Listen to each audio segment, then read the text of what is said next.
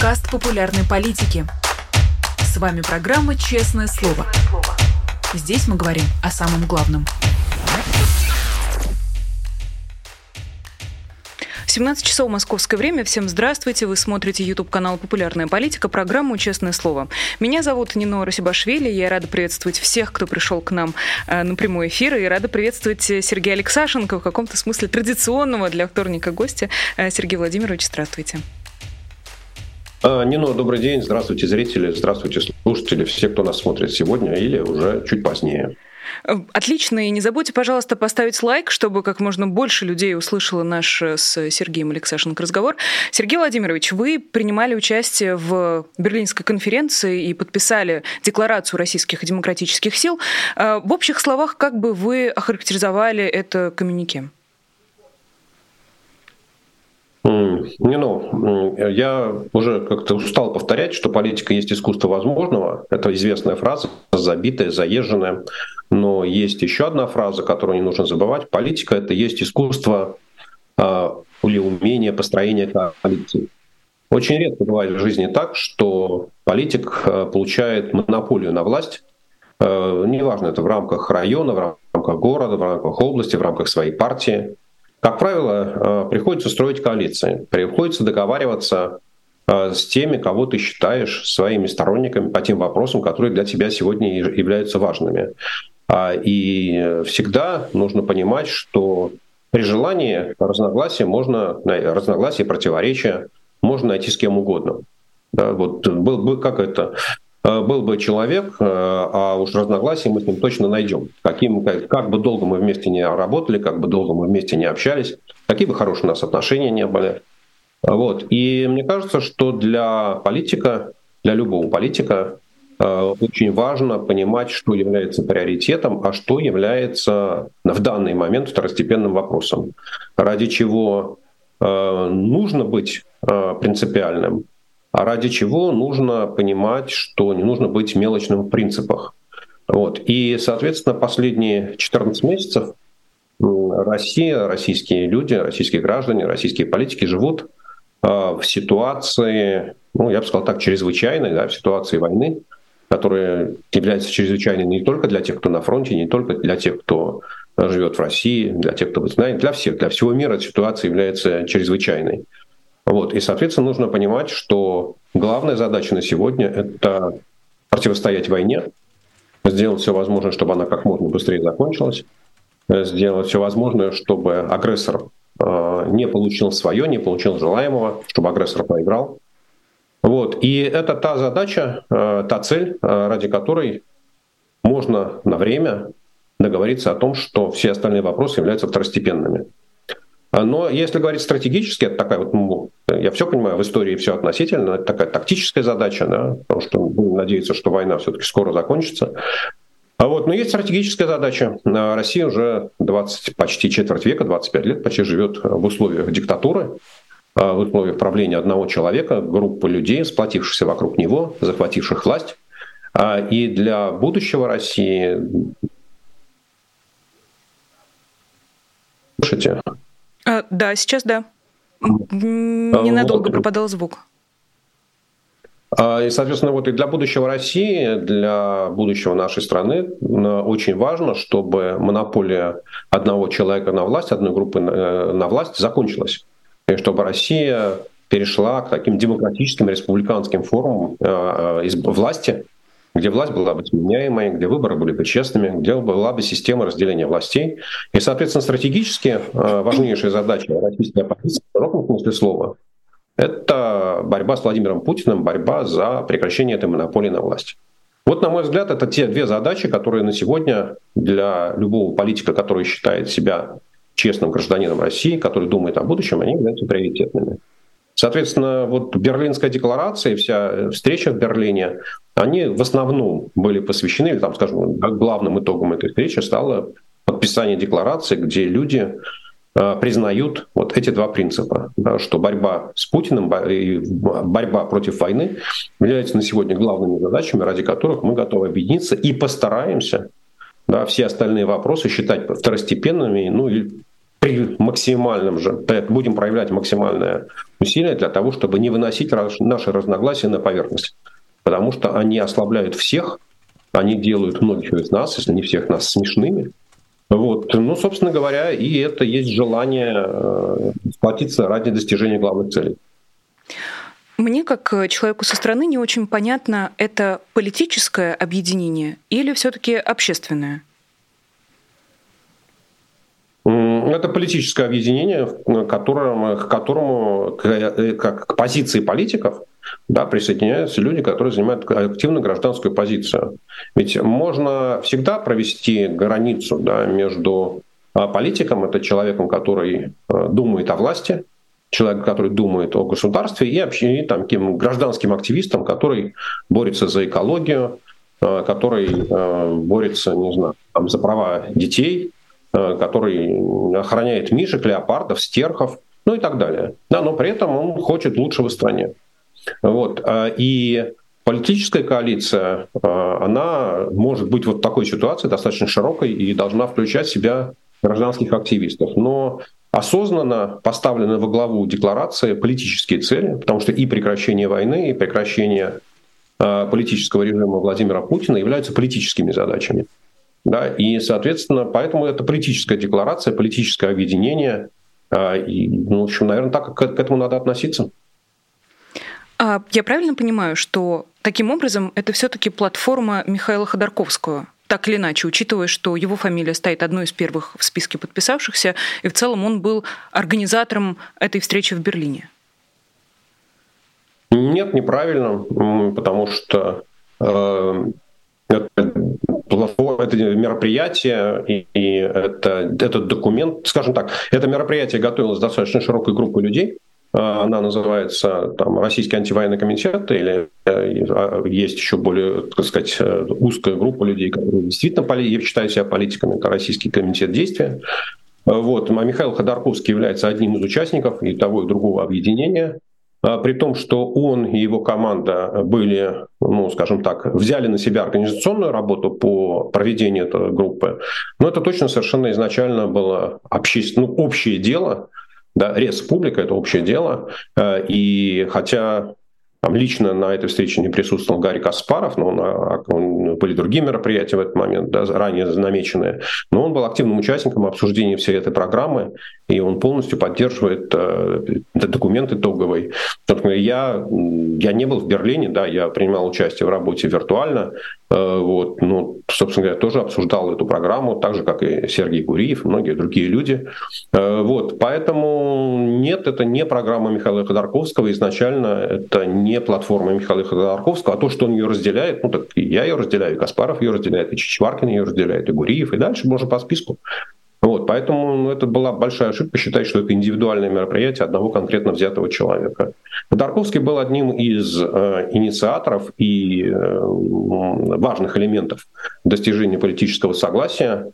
Скажем так, если бы его там не было, да, то, ну, наверное, было бы плохо. А для того, чтобы подписать э, такую коалицию, для того, чтобы пойти на политическое объединение, ему пришлось э, чем-то пожертвовать, пойти на какие-то уступки, какие-то самоограничения, так как и другим участникам этой дискуссии.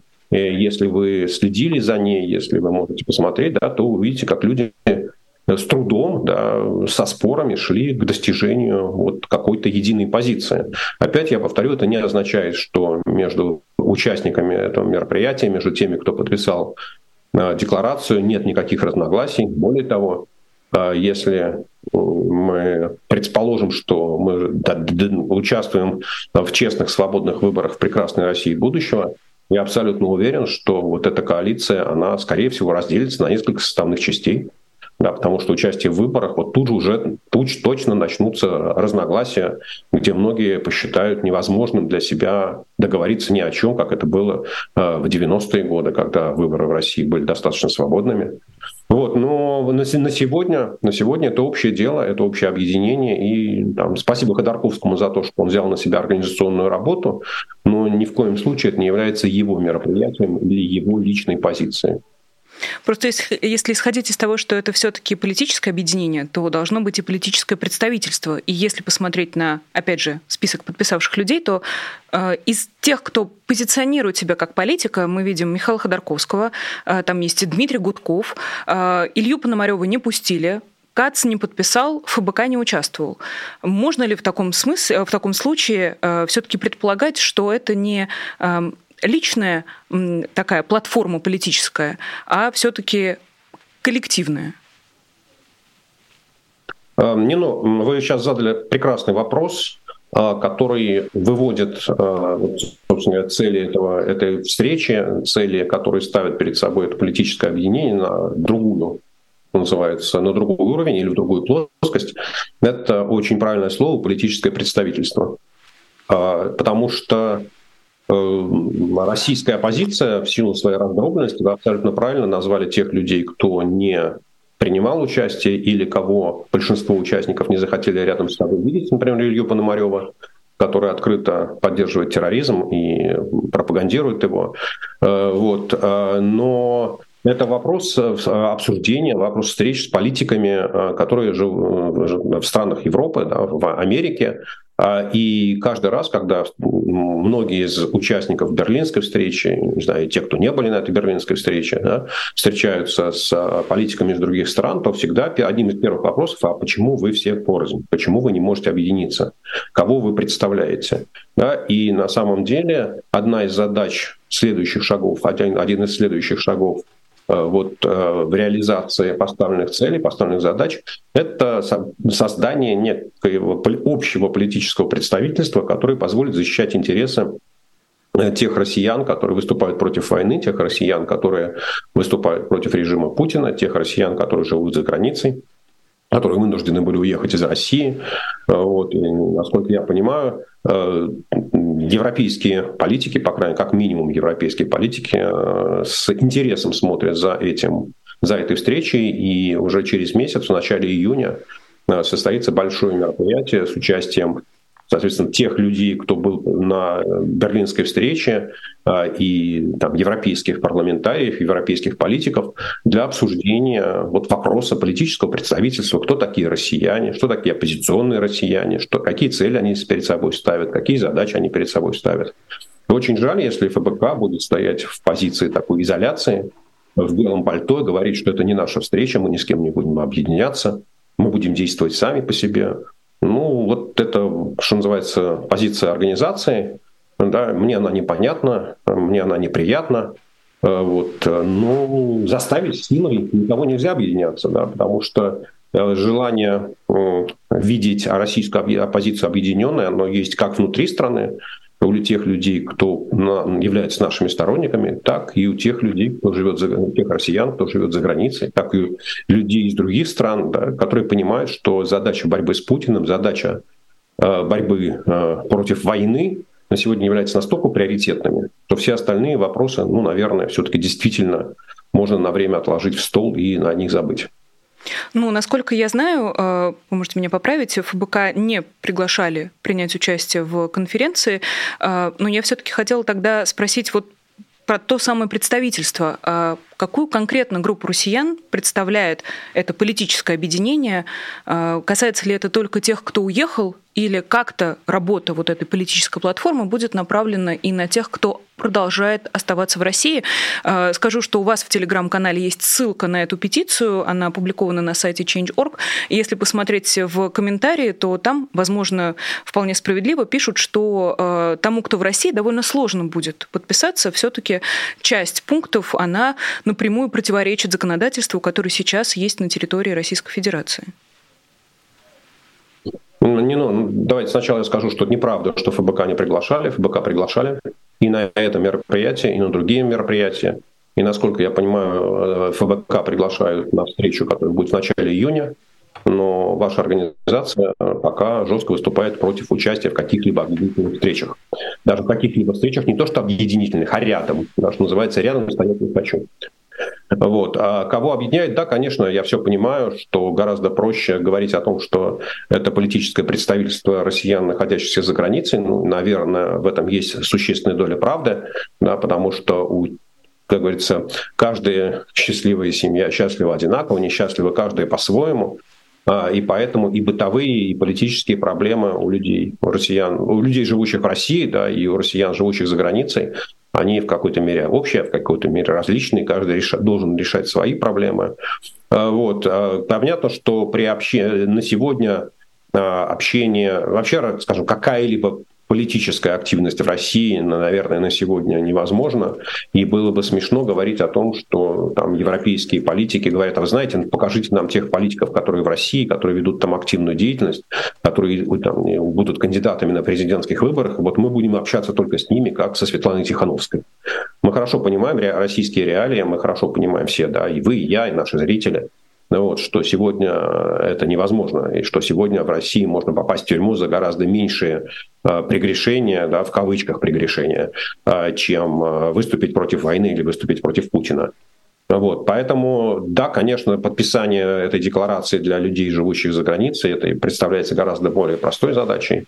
А я думаю, что если э, ну, я знаю просто, да, что если есть люди, которые живут в России и хотят каким-то образом присоединиться, то есть, что называется, отдельный канал, да, по которому можно присоединиться к этой декларации, при этом э, договорившись о том, что ваше имя не становится публичным. Ну, собственно говоря, ничто не мешает занять вам антивоенную, антипутинскую позицию. А, а как вам кажется, поменяется ли что-то в работе подписавшихся, условно, подписание этой декларации? А, как она будет менять ситуацию на деле? Появятся ли новые обязанности, а, новые, не знаю, способы какого-то сопротивления? Что меняет подписание этой декларации?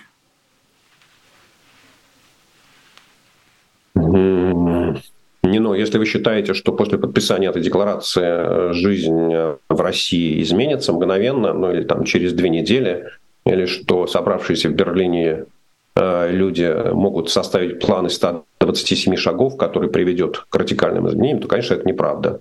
Но это объединение позволяет организовать обмен информацией о проводимых мероприятиях обмен информацией о том, какие мероприятия более эффективны, какие менее эффективны. Это объединение позволяет, например, избежать ну, в хорошем смысле конфликтов или э, дублирования, да, когда бывает, что в одном и том же крупном европейском или американском городе с разницей в день или в два дня или с разницей в неделю проводятся два аналогичных мероприятия с разным составом участников, с разным составом организаторов, но которые пытаются к себе пригласить один и тот же состав участников. Да, вот э, и об этом пойдет речь. Речь пойдет и о том, что э, если количество подписантов, да, людей, присоединившихся к этой декларации, будет достаточно большим, а, то это означает, что можно будет вести более серьезный разговор а, с европейскими политиками э, в решении там, бытовых вопросов, ну, а, например, там, вид на жительство, банковские счета, э, дети в школу и так далее, потому что на сегодня эта проблема остается важной для многих россиян, находящихся за границей. Вот. Э, дальше ну, не знаю, там, знаете, как формы политической борьбы или формы общественной деятельности, они могут быть различными, и э, вот, собственно говоря, эта платформа, берлинская платформа, это возможность проведения дискуссий и возможность э, договоренностей о совместных действиях или о действиях, которые направлены в одну и ту же сторону. А, а как вам кажется, э, все-таки основная точка давления на путинский режим, она находится снаружи а, или внутри? И если внутри, то есть ли сейчас в нынешних условиях возможность на эту точку давить? Не, ну, конечно, вот э, сегодня основная точка давления на путинский режим находится в Украине, на, фронте. Да, и это главное э, слабое место, главное ахиллесово пята э, всего путинского режима. Если посмотреть на историю авторитарных режимов последних 50-70 лет, да, то очень часто авторитарные режимы заканчивались ровно потому, что лидер начинал войну ну, либо против более сильного соперника, либо просто там, войну, которая заканчивалась неудачей. Не каждый раз это не является жесткой закономерностью, но тем не менее э, очень часто эта война приводила к ослаблению режима. То, что сегодня происходит в России, мы очень хорошо видим, да, что страна фактически превращена в концлагерь. И говорить о том, что в концлагере заключенные имеют какие-то возможности давить на администрацию концлагеря, на начальника концлагеря, на охрану, ну, наверное, было бы смешно. Но, с другой стороны, вот э, эта группа людей, ну, не знаю, там, условная путинская элита, да, нельзя, наверное, называть российской элитой, но путинская государственная или олигархическая элита, она же, в общем, там люди не глупые, они достаточно хорошо понимают, а, в какую задницу загнал Путин страну, да, что вот путь, по которому он ее толкает, Россию, он, вообще говоря, ведет в тупик, в катастрофу. Но, тем не менее, эти разговоры идут постоянно, эти недовольства, бурчания, непонимание проявляются то там, то здесь. Но выступить против Путина в той ситуации, когда его позиции выглядят прочными, когда его стратегия войны на истощение в Украине э, представляется, ну, по крайней мере, еще не проигрышной. Да? Вот если э, война против Украины в режиме Блицкрига оказалась проигрышной уже достаточно быстро, да, уже год назад, в марте 22 года стало понятно, что это стратегия проигрышная, то вот стратегия войны на истощение пока э, кажется, э, как сказать, реализуемой. И вот если украинским вооруженным силам удастся э, это изменить стратегическую ситуацию на фронте, удастся э, развернуть и показать, что стратегия войны на истощение отнюдь не, вы, не является выигрышной для России, то это может привести к вот тому, что ну, приз, принято называть расколом элит, что стать, может стать, опять может стать. Да, опять нужно понимать, что здесь правил каких-то жестких не существует, не обязательно это будет, но может стать а, а, вот расколом и, соответственно, той точкой, вокруг которой э, э, тем событием, которое станет триггером для дальнейших изменений.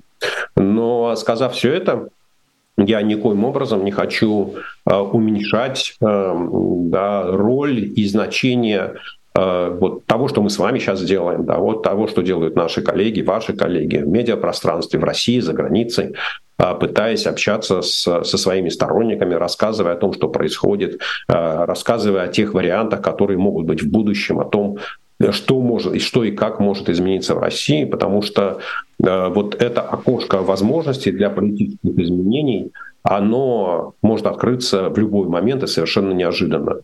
Э, и к этому нужно быть готовым.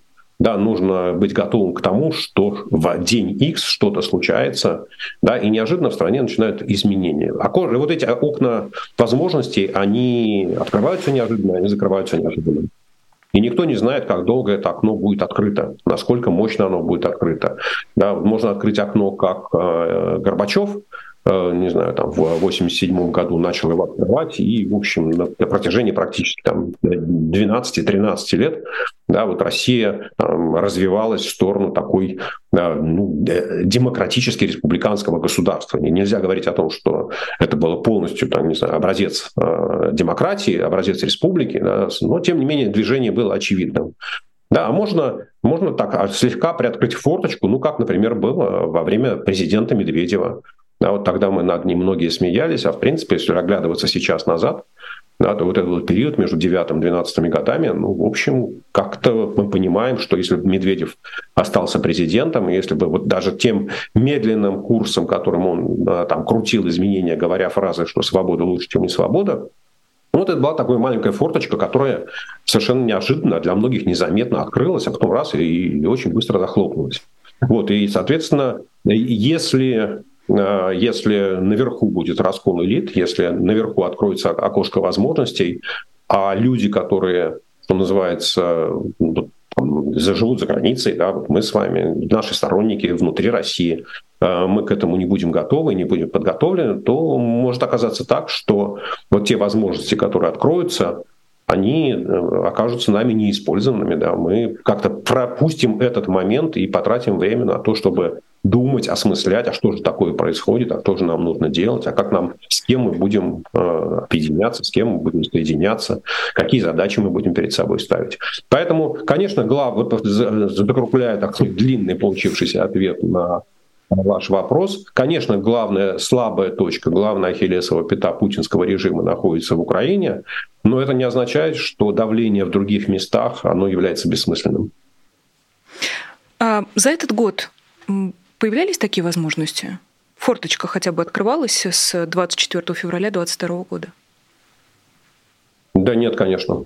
А с 24 февраля э, форточка закрывалась, бетонировалась, ставились ежи противотанковые, комментировались, э, сварочный аппарат работал. Ситуация становилась все более жесткой, жесткой и жесткой. Но это ничего не значит, да, потому что вот, э, практика показывает, что Берлинская стена рушится в одну ночь. Про раскол элит за этот год с лишним а, казалось, что что-то где-то вот на горизонте издалека слышится такое легкое потрескивание, и вот он раскол вот-вот случится, надо всего лишь чуть-чуть поднажать, а, немножечко помочь. А, вы как экономист, как вы видите и представляете, с какой стороны этот процесс все-таки должен запуститься? Это должны быть скорее экономические причины или все-таки политические, если мы говорим про путинских элит? Не, ну, я много раз отвечал на этот вопрос. Экономика в данном случае вообще не играет никакой роли.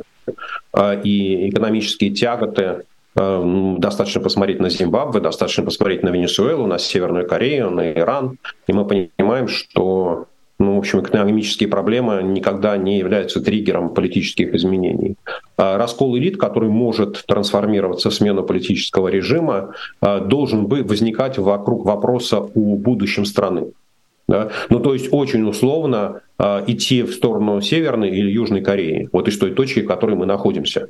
Да? Ну, потому что если вспомнить историю, то в, там, вплоть до начала 80-х годов Южная Корея, политический режим Южной Корее не сильно отличался от того, что сегодня в России.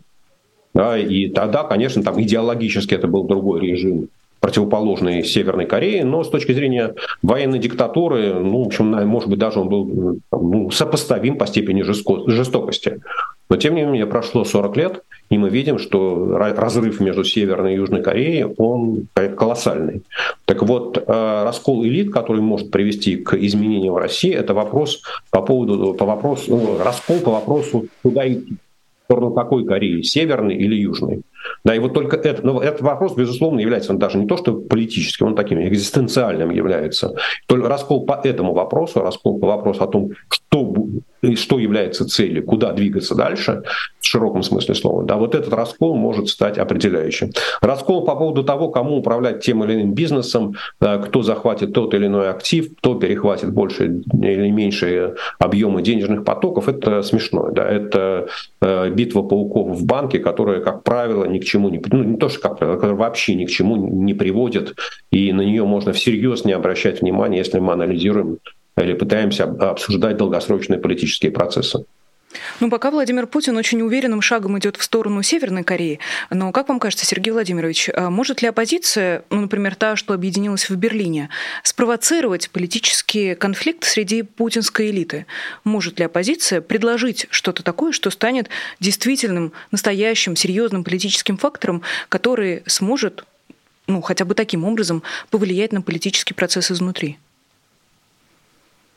Ну, я повторю, да, что спровоцировать раскол элит, конечно, российская оппозиция не может. Э, раскол элит спровоцирует поражение в Украине, да, потому что э, ну, сегодня можно уверенно говорить, что Путин ведет страну, Россию в сторону Кореи. А, и, но пока, э, причем это Корея, какому-нибудь, не знаю, там, ну, все, опять, исторические аналоги не очень хорошие, ну, это какая-нибудь, там, не знаю, условно говоря, там, 48-49 года, э, да, и там, в принципе, разница между Северной и Южной Кореей не сильно велика. Э, вот. А, но развилка, развилка, она всегда остается. И развилка, вот вопрос о том, куда на север или на юг идти, она точно совершенно возникнет после того, как Путин уйдет от власти. Ну или в тот момент, когда вот, э, российская армия проиграет и станет понятно, что стратегия Путина на выигрыш э, в долгосрочной войне на истощение, она оказалась проигрышной, что нужно решать, куда двигаться дальше. Э, вот. А, соответственно, может ли что-то делать оппозиция? Конечно, может. Конечно, может, но эм, не все из того, что оппозиция может и делает, в том числе и участники Берлинской встречи, в том числе и те, кто на Берлинской встрече не были, не все из этого можно озвучивать публично, и более того, не, не обо всем из этого нужно говорить публично, потому что если смотреть на будущее и анализировать, ну, рассматривать, как а, может развиваться ситуация в России в будущем, то понятно, что после смены политического режима возникнет та или иная коалиция широкая, да, в которой будут разные участники в которой будут представлены бюрократии, регионы, силовики, и националисты, и не знаю, демократическая оппозиция. Вот. А, и кто-то из них а, кто-то станет участником правящей коалиции да, и примет участие в формировании новых структур власти, кто-то будет находиться в оппозиции. Вот. А, но самой большой ошибкой является мысль о том, что вот сейчас путинский, ну когда-то, да, сейчас путинский режим рухнет, как это, темницы рухнут, и свобода нас встретит радостного входа. А, вот. А, и, соответственно, тут же власть упадет нам в руки, мы ее возьмем, там мы возьмем, там те, кто в Берлине, или там ФБК возьмет, который не в Берлине, и вот в одиночку будет там вершить судьбы страны. Такого не будет. Да, и, соответственно, вот э, диалог с потенциальными участниками коалиции будущего, в том числе э, с теми, кто сегодня находится на втором, на третьем этаже э, структур власти в России, его нужно вести. Да, и с этими людьми нужно общаться. И с ними тоже нужно договариваться о том, что возможно, что невозможно, а что нас объединяет, а что нас разъединяет. Ну, там у меня прекрасные отношения с Сергеем Гуриевым, да, мы много общаемся, э, мы там вместе работаем в Российском комитете действий, вместе в антивоенном комитете, участвуем во всех, все, все, все. Да? Но вот, знаете, как при желании я всегда с ним могу начать дискуссию относительно, там, не знаю, ставок налогообложения, да, или масштабов социальной поддержки населения. Да, ну вот вопрос, это на сегодня является главной, главным сюжетом, который нужно обсуждать, или у нас все-таки есть какие-то другие задачи. Вот то же самое, и когда мы говорим о разговоре о диалоге с националистами, диалоге с там, вторым, третьим уровнем силовиков, вторым, третьим уровнем бюрократии. Вот вопрос о верховенстве права в России, а верховенстве, а о восстановлении работающей конституции с правами человека, о сдержках и противовесах, да, вот этот вопрос является то, тем, с которым, по которому можно договариваться с людьми, хотя у вас могут быть совершенно противоположные политические взгляды по другим не менее важным вопросам. Да, и вот э, то, что сегодня может делать российская оппозиция, находящаяся за границей, это вести диалог на эти темы, искать точки соприкосновения и о них договариваться да, чтобы в тот момент, когда э, окошко возможности откроется, вот эта вот платформа объединительная была понятна, вокруг чего мы договариваемся. Вот так же, как мы сегодня договариваемся против войны и против Путина, вот в тот момент, когда окошко возможности откроется, мы должны быстро достичь договоренности относительно там, правил жизни в переходном периоде, относительно того, что в какой-то момент должны пройти равные, честные, свободные выборы, а для этого нужно провести политическую амнистию, для этого нужно изменить избирательное законодательство, да, для этого нужно всем политическим силам дать возможность общения с избирателем, то есть доступ на телевидение, да, ну и так далее, и так далее, и так далее. А потом мы должны там, уменьшить власть президента, увеличить власть парламента, добиться там, э, изменения там, в соотношении исполнительной и законодательной власти, ну и так далее. Да? Поэтому, когда вы говорите о том, что может и что должна делать российская оппозиция, вот российская оппозиция должна вести диалог со всеми потенциальными участниками будущей коалиции по этим вопросам. Да? И понятно, что в нынешней ситуации далеко не всегда такой диалог может быть публичным. Да, потому что люди, которые находятся внутри России, не, независимо даже, там, они являются внутри э, властной бюрократии, или рядом с ней стоят, или работают в госкорпорациях, ну, понятно, что высвечивать их да, сегодня было бы совсем даже неправильно. Но те, кто не подписал, э, а не переходят автоматически в группу поддерживающих путинскую агрессию, э, и сложно начать подозревать в этом э, и тот же ФБК, и Максима Каца, э, и всех, кто или чья подпись еще не стоит под этой декларацией. Э, Сергей Владимирович, а вы хотели бы принять участие в этих политических процессах? Вы среди подписантов скорее как эм, общественное лицо или как человек с политическими амбициями? Не, ну, ну, нужно хорошо понимать, да, что э, политик, политические амбиции – это широкое определение. Но я, например, себя не вижу как, политика, который идет на выборы. Ну, вот я не электоральный, да не электорабельный.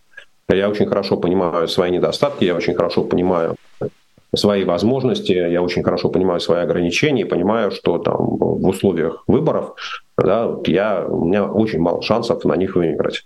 А с другой стороны, у меня есть политическая амбиция, желание участвовать в изменении России, в восстановлении, ну, в как это, в развороте России Э, в определении той дороги, по которой Россия будет идти дальше, даже если дорога в сторону Южной Кореи. В сторону Северной Кореи я дорогу строить не готов.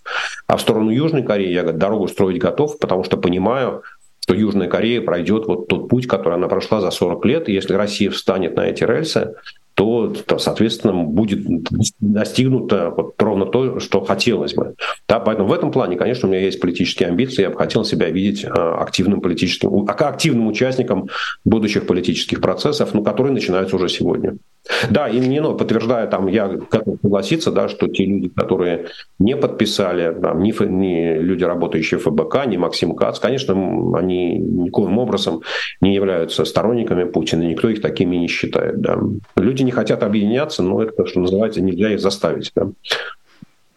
У нас остается не очень много времени, но я все-таки хочу успеть с вами обсудить э, еще одну околовоенную тему, так или иначе, э, про Китай. Тем более, что в последнее время Китай э, все чаще появляется в новостях.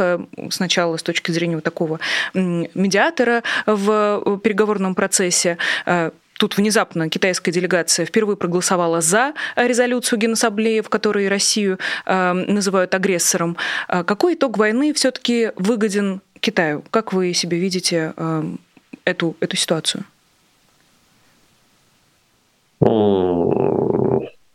А, нужно понимать, что Китай – это огромная страна, да, и по населению там вторая страна в мире, которая только что обогнала Индию, но это, в общем, мало, наверное, пока на что влияет. Это страна, которая обладает а, вторым объем, э, второй экономикой в мире по масштабам, а страна, которая является ну, одним из важнейших двигателей мировой экономики, потому что экономический рост, э, темп экономического роста в Китае в значительной мере определяет темпы экономического роста э, в мире. И поэтому у Китая есть свои интересы, и безусловно, китайские политики, ну, собственно, как и политики в любой стране, они в первую очередь преследуют свои интересы. А если бы я смотрел на позицию, вот пытаясь вставать на позицию китайских властей, то а, я бы видел две стратегические цели, которые Китай может достигать в ходе а, вот, завершения войны, как правильно сказать, да, в этой ситуации. Одна цель является максимальное ослабление России, да, потому что Россия с одной стороны, является поставщиком природных ресурсов, которые нужны Китаю, и, соответственно, чем более слабой будет являться экономически, политически и военно Россия, тем больших уступок может добиваться от нее Китай, да, вот, э, с точки зрения а, доступа к российскому сырью. А, с другой стороны, задача Китая, да, и, соответственно, Китай не заинтересован в поддержании экономики России, потому что э, создание там, экономического потенциала в России приведет к тому, что Россия будет производить примерно те же, тот же набор товаров, э, ну или там частично тот набор товаров, который производится в Китае, выступать конкурентом для Китая. Соответственно, вот э, экономически Э, Россия должна быть слабой, и Китай не заинтересован в том, чтобы Россия стала его конкурентом в производстве чего бы то ни было. А если говорить о там, модном геополитическом э, взгляде на мир, то интерес Китая состоит в том, чтобы Россия э, вот в треугольнике Россия, Америка, Китай была скорее ближе к Китаю, нежели чем ближе к Америке. Потому что не потому, что Китай собирается воевать с Америкой, да, не потому, что э, Китаю нужен э, там, ядерный потенциал России для того, чтобы угрожать Соединенным Штатам. Э, взаимозависимость китайско-американской экономики слишком велика, э, и китайские, и американские власти это хорошо понимают, и военный сценарий или потеря рынков взаимных, да, она, конечно, в общем, приведет к, экономической катастрофе, в первую очередь в Китае, а потом уже там в Америке и в Европе. Вот. Но просто Китай понимает, что если Россия и США, Россия и Запад в широком смысле слова э, построят хорошие политические отношения, э, то Китай будет в одиночку, да, и в этом отношении Китаю будет сложнее добиваться своих политических и экономических целей. Поэтому задача Китая сделать так, чтобы Россия вышла из войны слабой, но при этом э, сохраняла хорошие политические отношения с Китаем. А может ли Китай помешать демократизации России? Думаю, что нет. Думаю, что нет, потому что э, ну, позиция Китая оно официально заявлено, если мы посмотрим, то ну, реальные действия Китая мало а, отличаются от заявлений, что Китай не вмешивается во внутренние дела других стран. Да, и то, что происходит внутри России, политические процессы внутри России, это дело россиян, это дело России, но это не дело Китая. И достаточно вспомнить, что э, хорошие отношения э, с Россией, с Советским Союзом начались еще во времена Горбачева, потом во времена Ельцина, да, во времена Путина. То есть, в принципе, при разных политических режимах, при разных э, степенях демократии, свободы, слова и так далее, Китай заинтересован в том, чтобы у него с Россией были хорошие политические отношения. Поэтому как будет устроен политический режим внутри России, Китай в меньшей степени заинтересован. Хотя он понимает, наверное, понимает, да, что с авторитарным э, Путиным договариваться легче, чем там, с демократической, с прекрасной Россией будущего. Но опять, я, мне кажется, что этот вопрос достаточно второстепенный. У Китая есть много пряников и морковок и печенек, которыми он может Россию или российское руководство подманивать. А, текущее или любое? Ну, не, не, ну, мне трудно предсказать. Текущее точно совершенно. Я думаю, что даже и для будущего политического руководства э, России, особенно в, в первоначальной э, фазе, вот в самый сложный этап, э, нужно хорошо понимать, да, что вот переход от Путина к после Путину э, в России будет крайне тяжелым. Ну, он, конечно, не таким тяжелым, наверное, как переход э, от Советского Союза к России, от Горбачева к Ельцину. Просто экономика другая и проблемы другие. Но, в принципе, он будет очень тяжелым. Э, и вот если в этот момент Китай займет более активную позицию, чем страны Запада с точки зрения оказания экономической помощи России, то, в принципе, это будет возможность укрепления связей. Вот. Но опять, я, смотрите, не но, ведь э, вот, всем хорошо известно понятие «восточная лесть».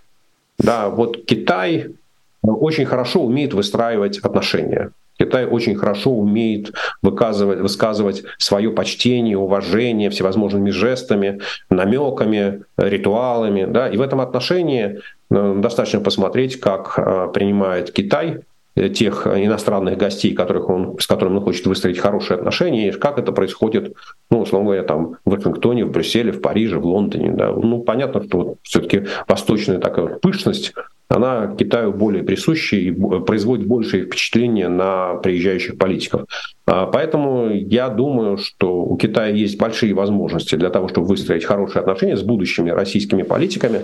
Но это совсем не означает, что для этого будущие российские, российские политики будущего, правильнее говорить, да, что они для этого должны будут жертвовать какими-то российскими интересами. Самое главное, чтобы э, российские политики очень хорошо понимали, что у Китая есть свои интересы, у России есть свои интересы, где-то они будут совпадать, потому что России тоже выгодно хорошие отношения с Китаем, хорошие отношения с соседом да, и развитие э, связей. Вот. Но где-то на уступки, где-то интересы могут расходиться, ну так же, как и вот в российском оппозиционном движении. Да. Есть что-то важное, и хорошие политические отношения двух соседей это всегда важно, но при этом между ними могут быть какие-то разногласия.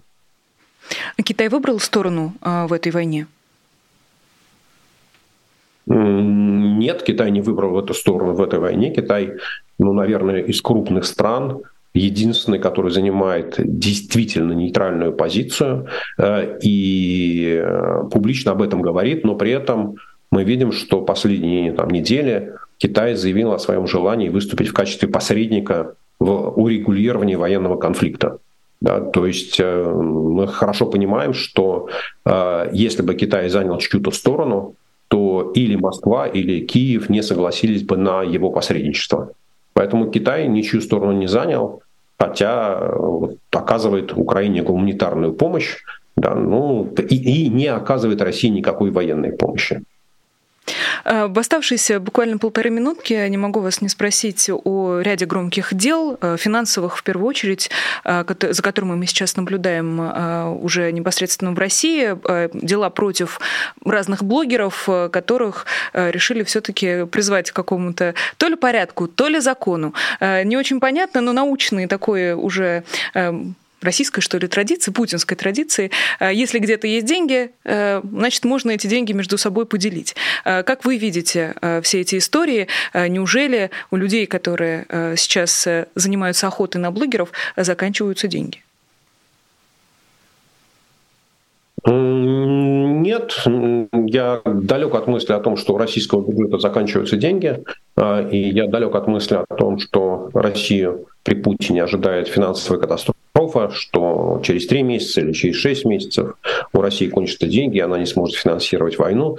Ну, для меня это представляется таким не невероятно, абсолютно невероятным сценарием. Да, помню, это как из э, фильма «Свадьба в Малиновке». «Перебери, я себе еще нарисую». Вот если у Путина кончатся налоги, если у Путина кончатся экспортные доходы, то Набиулина будет просто печатать деньги и финансировать войну. И в этом не должно быть никаких сомнений, что там нет, сынок, э, мы не будем, э, я не буду меньше пить, да, ты будешь меньше есть. Вот, э, поэтому иллюзия о том, что какие-то экономические ограничения, какие-то проблемы с бюджетом, с деньгами могут привести к окончанию войны, это ну, такие детский, детский лепет. Вот. А вы знаете, Нино, я на самом деле ну, ну, э, как ни странно, да, наверное, будет звучать, в этом, в этом случае вот стою на стороне российских налоговых властей, я не вижу здесь никакой политической составляющей, а, потому что вот те блогеры, на которых, инстаграмеры, да, на которых сейчас наезжает российская налоговая служба, они же не занимают никакой активной политической позиции. Да, это люди, которые зарабатывают деньги в России, которые хорошие деньги зарабатывают, и слава богу. Э, вот. Но я считаю, что э, будучи гражданином государства, зарабатывая деньги в каком-то государстве, да, ты должен в том числе и отдавать какую-то часть, которая установлена законом, для того, чтобы это государство функционировало. Потому что в конечном итоге ты имеешь возможность зарабатывать, потому что государство создает тебе такие условия, такие возможности. Тебе, твоим детям, твоим родителям, твоим родственникам, твоим знакомым, твоим соседям, работникам организации, которую ты возглавляешь или которую ты создаешь. Вот. И я не вижу, повторю, я не вижу никакой политической составляющей. Масштаб денег, о которых идет речь, ну, вот у той же самой Блиновской, недоплата налогов на 1 миллиард рублей, ну, мы должны хорошо, за несколько лет, и мы должны хорошо понимать, что там размер российского бюджета составляет 30 триллионов рублей в год. Ну, то есть вещи совершенно несопоставимые, и от этого миллиарда э, понятно, что российский бюджет не станет ни сильно богаче, ни сильно беднее. Но это вопрос принципа, да, что налоговое законодательство является равным для всех, и все его должны соблюдать. Я у себя там, в Твиттере, я у себя в Телеграме провел опрос своих читателей – да, ну и на самом деле с подавляющим большинством, там 3,5-4 к 1, э, люди высказались в позицию того, что э, власти страны, мы не оговаривали какой, мы не проводили вопрос России или не России, да, должны добиваться того, чтобы все налоги платили в соответствии с законом. Вот, поэтому мое отношение к этому такое, да, как это, just business, nothing personal. Да, я бы не искал здесь никаких подводных камней. Ну, не знаю, если кто-то их видит, то, наверное, можно их пообсуждать, но опять для меня ситуация выглядит достаточно прозаично, э, и для меня позиция российских налоговых властей очень понятна. Поставим на этом точку запятой и э, продолжим обсуждать события уже э, в других эфирах. Спасибо вам огромное. Сергей Алексашенко, экономист, был гостем программы «Честное слово». Большое спасибо Елене Дитрих, которая прислала нам сообщение через суперчат и поддержала нашу работу. А вы также можете это сделать, став патреоном программы «Честное слово» или других передач на популярной политике. Но если вы поддержите «Честное слово», то э, ваше имя будет появляться в бегущей строке в конце каждого «Честного слова», которое веду я, в отличие от других ведущих я всегда показываю эту строчку в конце, чтобы вы э, не уходили раньше времени э, из нашего прямого эфира. Не забудьте, пожалуйста, поставить лайк и подписаться на канал, если вы этого еще не сделали. Я понимаю, что вас уже наверняка достали все эти просьбы. Э, поверьте, мне это не приносит никакого удовольствия напоминать по 10 раз, но это правда очень важно, поэтому надеюсь на вашу сознательность. Меня зовут Нино Расибашвили. Большое спасибо всем, кто был с нами этот эфирный час. До скорой встречи. Всего доброго доброго и пока. Вы слушали подкаст «Популярные политики». Мы выходим на Apple Podcast, Google Podcast, Spotify и SoundCloud. А еще подписывайтесь на наш канал в YouTube.